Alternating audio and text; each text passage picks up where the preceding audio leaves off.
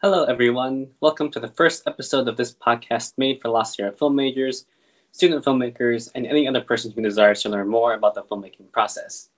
This podcast is a work in progress, so things will improve as we go along. But for now, each of us are at our own individual houses recording online. So there is a slight drop in audio quality. I hope you enjoy. All right. Um, welcome, everybody, to the first episode of this podcast. I don't know the name of it yet because yeah, um, suggestions will come in, but I guess once I post it, the name will be there. um, so here I am, joined by Chris Sinn and Kenton Brandmeyer. Um, hello, guys. Hello. that was insynchronous. Um, yeah, so today we're going to be talking about COVID 19 effects on us as individuals. Um, some of us are students and a recent graduate. Yep. Um, the university that we have gone to La Sierra University, especially the film department that we are or have been a part of, what we know of the industry and how to be creative and positive in this time. All right, so jumping straight in, um, COVID 19 effects on us as individuals. Chris, let's start with you as a recent graduate. How has Corona virus affected you? Oh boy, where do I start? Um, well, I was fortunate to have finished school last quarter. So that was like the winter of 2019, 2020, that kind of area. So that was my last quarter as a student in undergrad. And I was looking forward to entering the workforce because I had had other jobs set up previously to me graduating. And I've been working with a couple commercial companies, working with um, some random indies, and I was using uh, different websites like Mandy.com and Production Hub to source my uh, job listings. Now, for my job, I'm a production sound mixer. What that means is I go on sets and film sets and record audio for them. Um, and I had a couple jobs lined up right after graduation or right after I was done. And once COVID 19 started happening, and uh, different industries and cities, and uh, eventually some of the country started to go into lockdown, um, a lot of my jobs got canceled. And so my future, I guess you would say, or I guess like my current outlook on the job prospects dried up. And so I had like just off the bat, I was supposed to be on a job last week. I was supposed to be on a job this week, and I was supposed to be on another job next week, and all of those got canceled. So I'm sitting at home, not working, and essentially just waiting for COVID 19 to be over so that way I can go back to work. Yeah. it's such a crazy time COVID. Um, I'll go on to myself um, next and then Kenton, you after. Okay. Um, so myself, I am hoping to graduate in June. Um, this podcast was recorded beginning of spring quarter on the quarter system. Um, so I have this quarter to go, which is turned online. And I've been fortunate enough to um, have most of my like hands-on classes taken already, and this quarter has been or will will be mostly theory and lecture just online posted. So it hasn't it won't affect me too much, but as terms uh, or as far as terms in the community aspect and uh, personal interaction, of course, that has affected me greatly. Uh, but for someone like Kenton, who needs hands-on classes as a second year, let's talk mm-hmm. okay, so I was actually supposed to take a sound mixing class this quarter that got canceled. Oh, hold on! Before you continue, what made what emphasis are you for the people that uh, may oh, not know? I'm a post production sound emphasis, so I'm working with the post side of sound, and so I'm learning that and the mixing and whatnot right now in classes. So the class I was supposed to take this quarter got postponed until whenever we go back because we can't use the equipment because it's just not transportable. Because we can't haul a ten thousand dollar console that's like the size of a bed. yes. Yeah. Mm. Definitely. So that's made it very hard. I was supposed to I was supposed to take 16 units this quarter, and since I couldn't take that, I had to drop down to 12. And one of the classes I'm taking isn't even towards my major, so I just had to take 12 just for the sake of taking 12 to be a full time student. Dang. Yeah. And, and, and just for like clarification, like you only get certain scholarships or uh, aid if you're a full time student, not a part time student. So that's why you had to like throw in a essentially useless class. Yeah. So that's my class later today too. Amazing. Oh man. Uh, Yeah, socially and um, networking wise, uh, have you guys noticed a large change? Like, have you felt a difference in mood or attitude since you haven't been able to essentially go out and be with people or like, you know, learn in the same space as them? How how have you guys felt about that? Um, well, for me, I mean, I haven't gone online yet. Uh, the first class will, well, my first class will be later tomorrow. Um, but in terms of like just in general social interaction, of course, that has been like great. Um, well, you know, it, it's I don't think it, like it needs repeating, but like we all know how easy like coronavirus or anything could, could spread if like you know one person just meets another person meets another person who meets another person who meets another person you know so it's like you know a, a lot of you know responsibility and like you know just mindfulness of other people as well as yourself in this time which makes it difficult Mm-hmm. Yeah, one thing that I would say about this whole virus is that from being in college, where I was like really outgoing and tried to hang out with people, I've gone to just being in my room like 90% of the day playing video games like I was in high school. like I've just regressed back to my high school state pretty much. Yeah, I've I've lived a similar lifestyle so far, um, so I definitely understand that. i know i've been on like fifa all day or uh, uh, let's let's move on to um, the coronavirus effects on um, our dear La Sierra University Oh boy. Apartment. Um, so as we mentioned before, um, certain classes have been canceled, and um, well, one class, the one I was in. you know, of course, in, in the broad terms of La Sierra, you know, a few classes have been canceled. Um, students can't, or at least for those hands-on classes, students won't be able to get those um, for a while. And Mhm. especially if they wanted to graduate or had like a certain schedule um, lined up um, for graduation, um, whether that be like a four-year plan, two-year plan, three-year plan, you know, it would have to change Mm-hmm. um, the quality of, of education online. You know, there's a pro and con to that as well. Yep. Um, film department, um, you know, in terms of like getting gear in order to do productions or you know take classes, um, you know that has been greatly affected. Um, and of course, the community aspect as well. Do you guys have any thoughts on um, like education and like uh, general university impacts of coronavirus? I think it's made everything harder for people. Like, I mean, the classes might be easier because you're not in class per se, but just like you can't go out and study with people, you can't go out work with other people. Like for the film side, especially, you collaborate so much, and you're almost condensed to just yourself now. I think the other thing that's kind of interesting is that obviously I'm not in school right now, but my girlfriend is.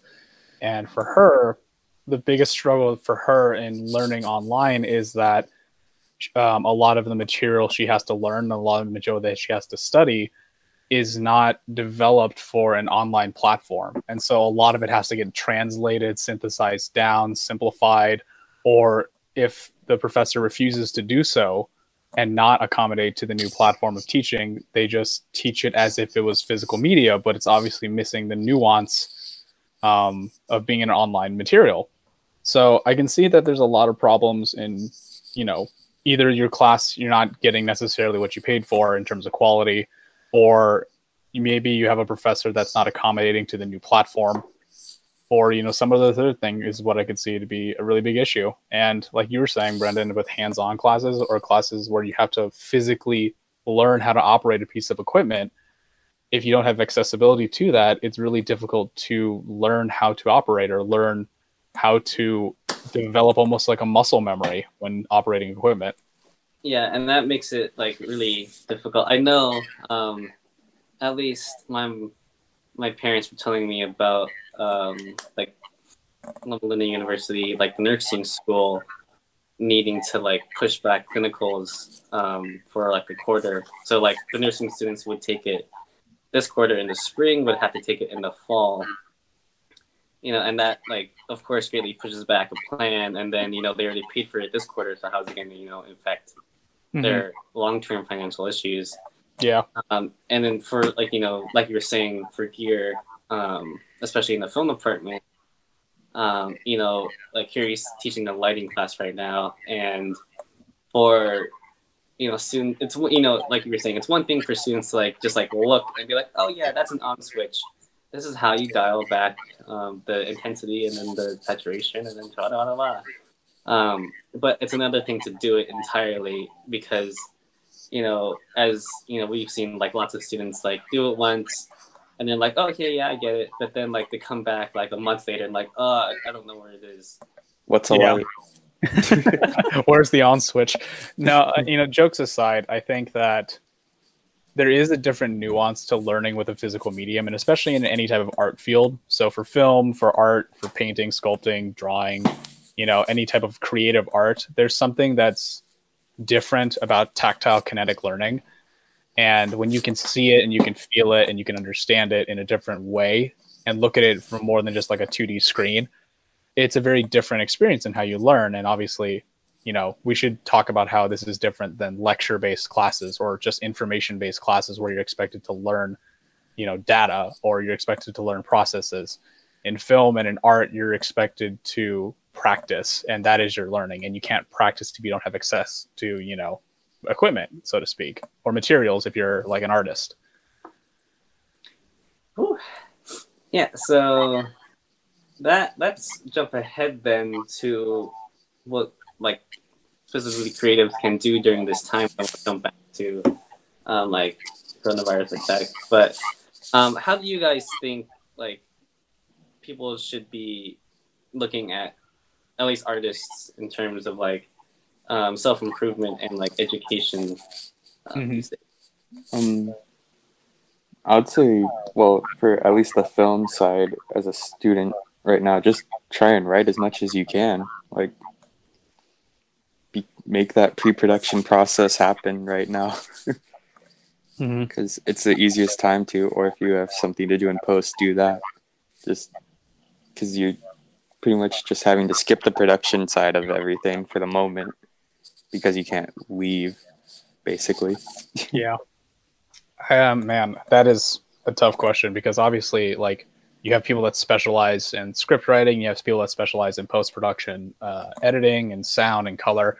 That can't, like, if they have projects, they can absolutely take this time to work on them, which is awesome for them. But for people like myself who are mainly production focused, where I do po- I do production sound, it's a really hard thing to figure out because I'm not a I'm not a director. I'm not a script writer. I'm not, you know, I don't have any projects that I would want to make right now. My focus is really to either improve my production quality or like my ability to record or to figure out a different way to, you know, use this isolation time to do something I haven't been able to do. So creativity wise for me and like productivity wise, I've just been trying to research my equipment a lot more to understand all the nuances, understand why 32-bit float is different from 24-bit, to understand, you know, all of the specific specifics of my equipment. So that way, when I do come back to the industry, I'm much more knowledgeable about what it is and what it means, versus, you know, spending this time just waiting. I guess. Yeah, and you know that's certainly a difficult situation for people that are more production focused. Um, and it, you know, of course, it is a lot easier for like writers to like work on things um, as compared to like you know production people, um, cinematographers, or that. But at the same time, you know, people can use like this time as um, you know just to like take take for themselves. You know, if, if people need self care and stuff and, and need to look after themselves. You know, this is this is a dramatic time, and you know, there's no you know harm in saying that like, oh, I you know didn't have time or I didn't um wasn't focused enough, and that's totally okay during this time because it is a difficult time. Mhm. But for other people who like are okay, you know, like um, people, especially for like cinematographers or um, it's like you were saying, like people that you know have projects upcoming, um, they can certainly work on things as well. But you know, do you do you, do you guys see any like um, like obstacles facing like cinematographers or like you know people like that? Oh yeah, absolutely. Yeah. Are you kidding me? um, I think my first thought is that for production side, for cinematographers, let's say, um, having access, you may not have access to equipment. Um, a lot of cinematographers in the industry do not own their own cameras, for instance, or maybe like not all of the equipment that they would need to shoot something. And if Mhm. and they don't have the access to that, it'd be really hard for them to visualize, you know, maybe a shot list they would want to make, or maybe practice a different medium or experiment with, you know, Mhm. shooting a different style or something. So not having access to be it would be one thing and then obviously when this thing eventually ends or you know comes to an end by some means if you don't have anything lined up i think that's a huge obstacle you know if you're not prepared for the future if you don't make plans now it's going to be really hard once you kind of come out the other end of this tunnel. Yeah, definitely. And in terms of like student cinematographers, though, how do you see like them, you know, trying to get an education at home? Oh yeah Well- absolutely yeah go ahead kenton I was just gonna say for people at home, like if you have a phone, you have a camera. like, time to get good with everything practical in your house that you could shoot. Like just yeah shoot literally everything you could possibly think of, and just try and make it look as good as possible. And you could probably get pretty good just by focusing on that for like an hour a day, if not two or three. I think it's a great tip right there. Um, practicing, like uh, like we were saying before, that uh, for a lot of other you know fields, your knowledge is grown based off how much information you get in your head. For our field, it's how much practice you do, and if you stop practicing, you stop improving. So I think Kenton has a really good point of dedicating some time to focus on whatever craft you're trying to do and doing it, even if you don't have all the means necessary. So, like you were saying, you have a phone, you have a camera. Maybe try to figure out, oh, wait, this camera can fit in a lot of different places and can move in very different ways and can get really interesting angles if I think about it first. So, hmm maybe like trying to maybe trying to copy like a scene from a movie and how it's shot or maybe trying to figure out movement you know like really really like limiting how much you're trying to mimic or copy down to a very specific thing so that way it's much more doable than trying to copy an entire scene because obviously you may not be able to copy the lighting or you know the sound of the scene or the color of the scene but maybe you could copy just the camera movement so Mhm. learning what the difference between a push and a pull is knowing when Yeah. to rotate around a subject or to whip with a subject so i think for creatives and student filmmakers who may not have the equipment available to them learning or trying to mimic something that they are really inspired by and really limiting it down to one aspect of that trying to copy it every day, I Mhm. think will help develop the practical skills that they need to eventually use once they come back to more equipment and resources Yeah, and it's Yeah. not like they don't have time either. Well, some people might, you know, have certain like responsibilities they need to take care of. yeah, Um, but you know, like, you know, it doesn't have to be, you know, especially if they're like cinematographers or you know even directors as well. They can analyze, you know, what it is they they, they like or something that they want to Mhm. improve in, whether it be like you know narrative Mhm. or even it can be you know commercial in itself. You know, and trying to see like what works and what doesn't work, what makes this commercial successful, and like actually writing it down on paper rather than just being like, oh yeah, that commercial is good. yeah Mhm. I think is definitely another thing that they can do. And then like, you know, take the next step and then, you know, maybe with the resources you have at your house, whether that be a phone or like um, their parents, Mhm. like a sibling, you know, try and go out and do something. Um, you know, I just shot a really horrible thing with my mom and stepdad um, last week. Yeah, I saw some stills from it. Wait, that was you peeking through the window, right? No, no, That no, no, one? bad.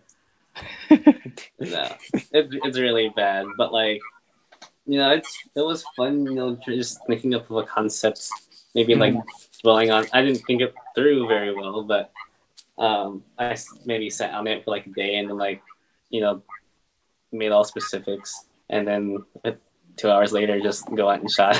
Mhm. you know, I think a good idea for anyone who's like a cinematographer or a colorist or someone who's eventually going to be editing is that um, you may you may not necessarily have to film something, but you should definitely try to take a picture of something. I think pictures are a much more manageable bite size, you know, specimen to work on, so to speak. And so maybe try to figure out angles or to figure out coloring or figure out lighting for one still frame first, and then try to see if you can, you know, work that into a small scene. Yeah. Or even like instead of going right into video, take a sequence of pictures. Yeah, maybe see- make that your storyboard or something, right? Yeah, and to show what's happening in each one and give the purpose for why you're moving whatever the subject is and not Mhm. just having something move because it's moving. Mhm. Like have a purpose for each individual movement because it will show in your work. That'd be interesting. Like tell a story in nine photos, kind of deal. Hmm you you should that challenge. write that down. Write that down. Yeah, I mean, First it's colloquial. all about you know the, the juxtaposition of two images, right? Yeah. um, or three or four. Um, and so that yeah, that's a great idea. Um, trying to capture you know meaning in a still is one thing, but then trying to like convey meaning across two or three um, is you know fascinating, especially you know photographers, professional photographers do all the time.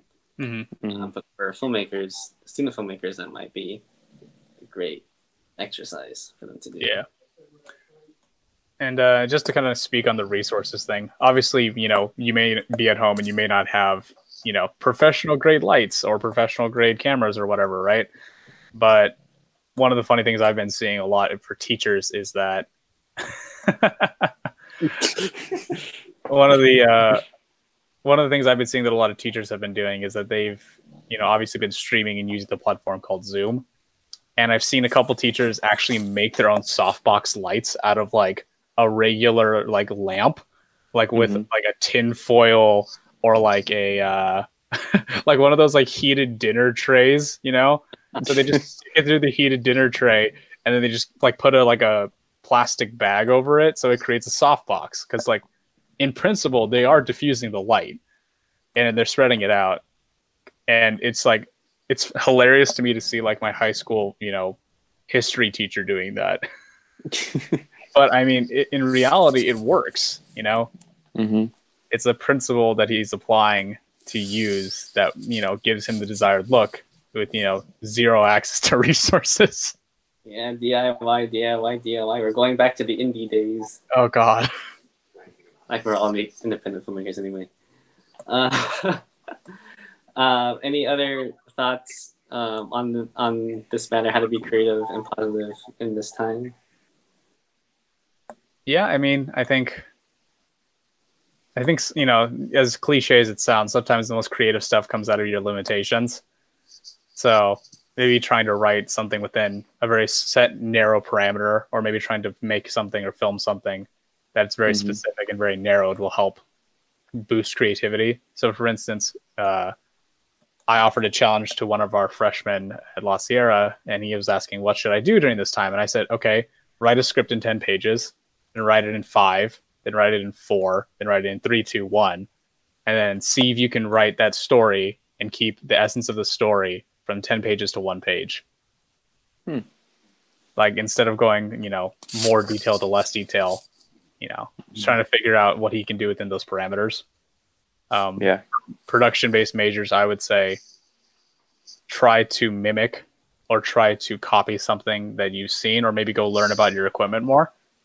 And then for post production majors, I would say uh, find your favorite stills from a movie see if you can try to copy the lighting with a still that you have, or see if you can try to color it in the same style, and see how close you can get.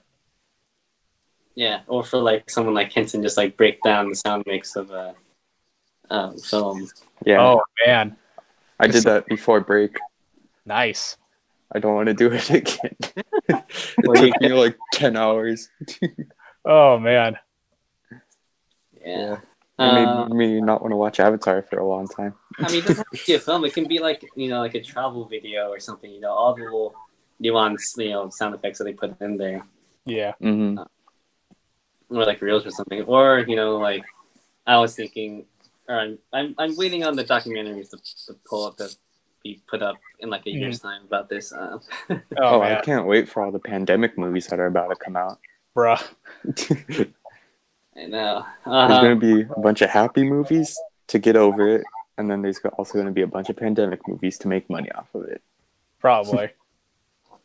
um. All right. Moving on. Um. Unless anyone has any final thoughts. No, Hmm, not for that. All right, moving on to our final topic, which is um, the COVID 19 effects on the industry. Um, as we know, because we're just students and a recent graduate. Um,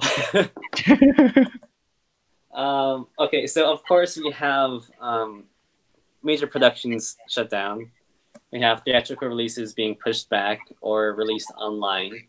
Stranger Things. Um, yeah, So so, we have um, a bunch of filmmakers out of jobs um, or Mhm. cannot find a job, like our dear Mr. Sinn here. Indeed. Um, and you know, of course, there have been fun set up. Netflix, I think, what released like one million for like their own employees or um, crew that have worked on Netflix films, um, as well as like a small amount for other things, and um, you know, rental houses um, are you know shut down now essentially. Mhm. Um, where the Theaters. theater rentals, yeah, theaters.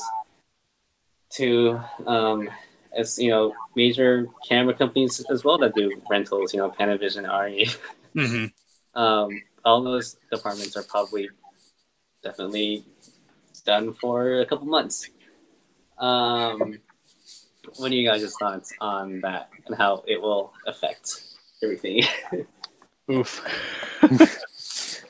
I think like just most industries right now, it's going to be a struggle for until everything goes back to normal. I guess until they actually find a cure for this, we could li- go back to normal life. But I think once we do come back, a lot of these businesses probably will have to go out of business entirely, and it'll be very weird because there'll just be really big companies and very few tiny small businesses. I think that's the thing I'm most afraid about is that this essentially shutdown of the planet has essentially crippled or destroyed some industries. Like a lot of the places that were living very much, you know, right on the feather between red and black of their finances, like may have just been decimated by this. While others who are much, you know, healthier and have a longer, you know, history may be able to weather this. yeah. Like This other is Amazon's like companies. golden time. Yeah. I, I'm really concerned about a lot of, you know, smaller houses or smaller rental studios or production companies that may not be able to weather this storm or, you know, may not have enough saved up to be able to weather this. And what I see is happening after this kind of ends is that I see a lot of either monopolies forming for the companies and production studios that were able to weather this storm having like essentially a monopoly of equipment or you know access or you know essentially just being the only ones left standing. I see a monopoly being a very likely possibility.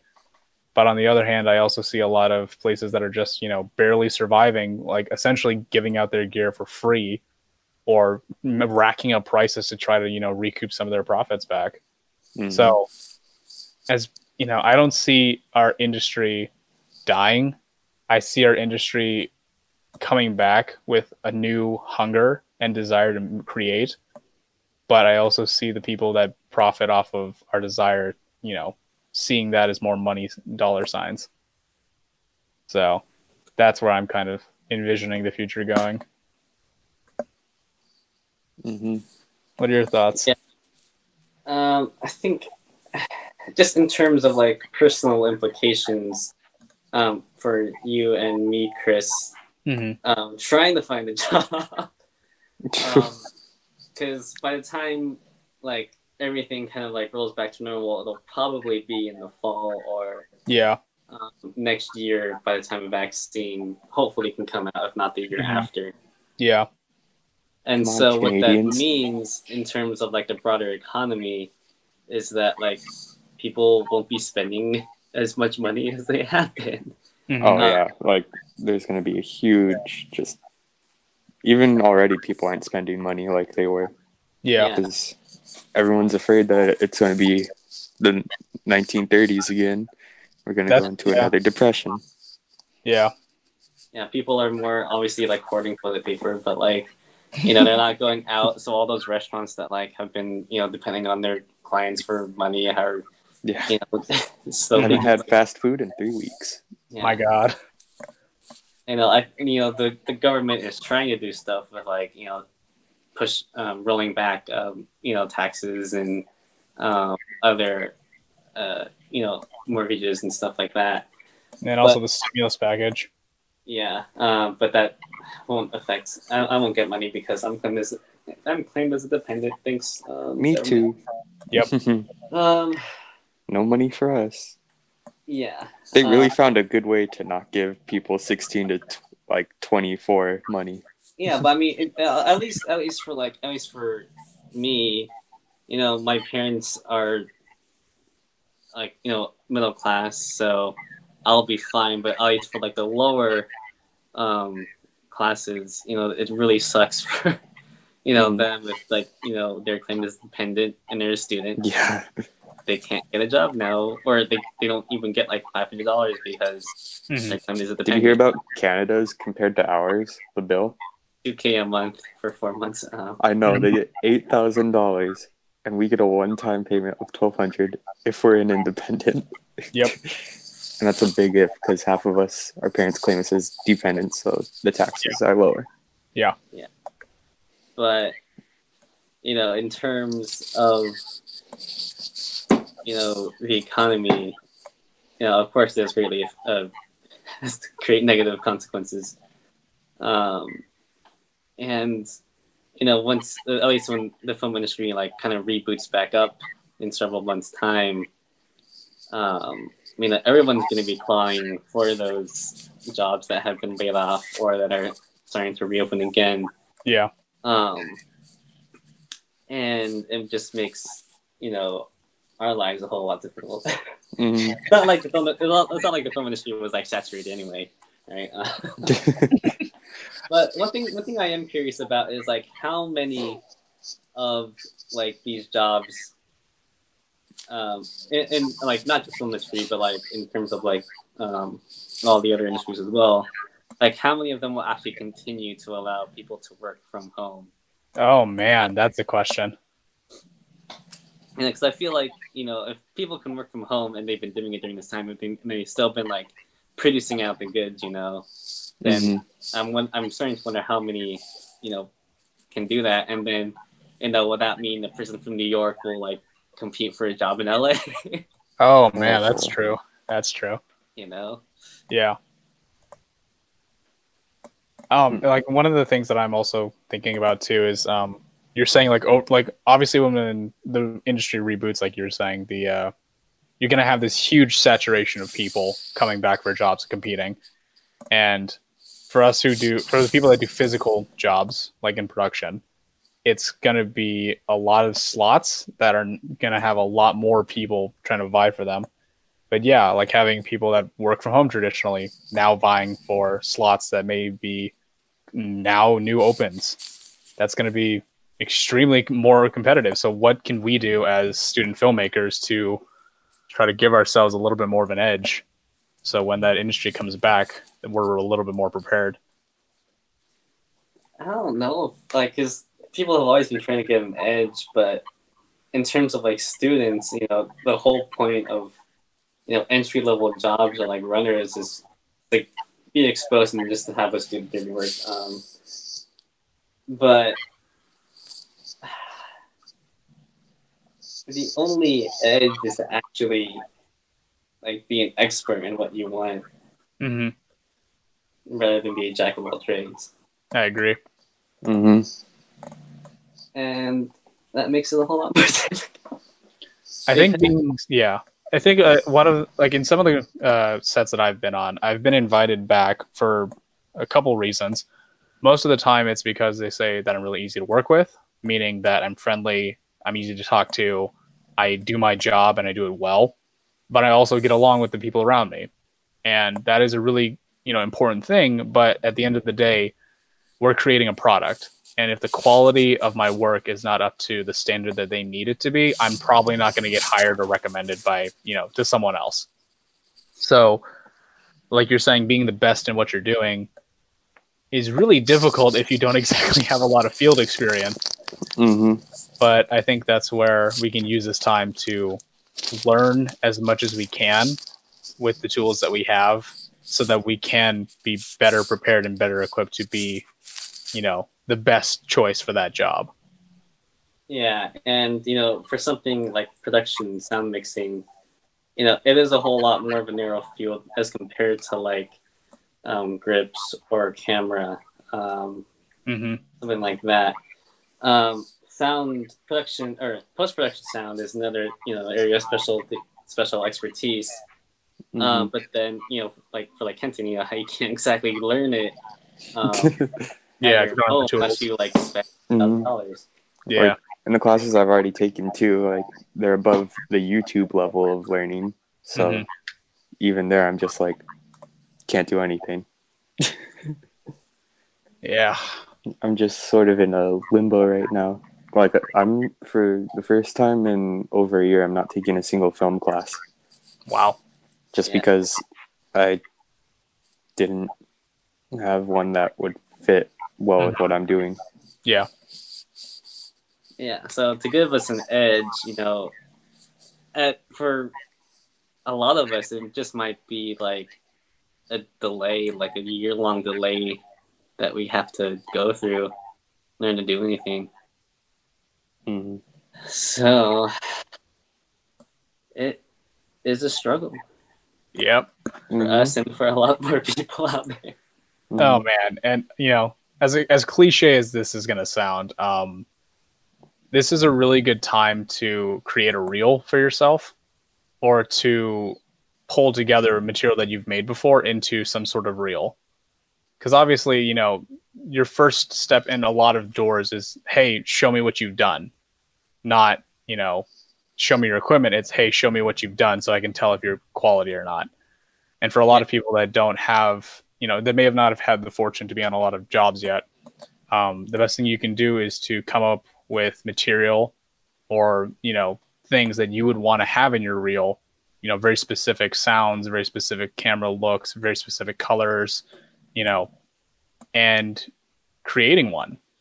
I think this is a really good time for people to really bunker down and figure out what they want to look like and sound like and create that. And obviously, you know, there's a lot of limitations and a lot of lethargic nature that you're going to have to overcome being at home all the time. But I think this is going to be a really valuable time for um, for everyone who can and has the willingness to uh, improve themselves right now.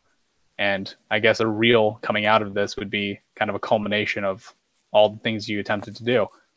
And even if they don't end up getting you a job, you still did something. You did practice. And that's going to help you later, anyways.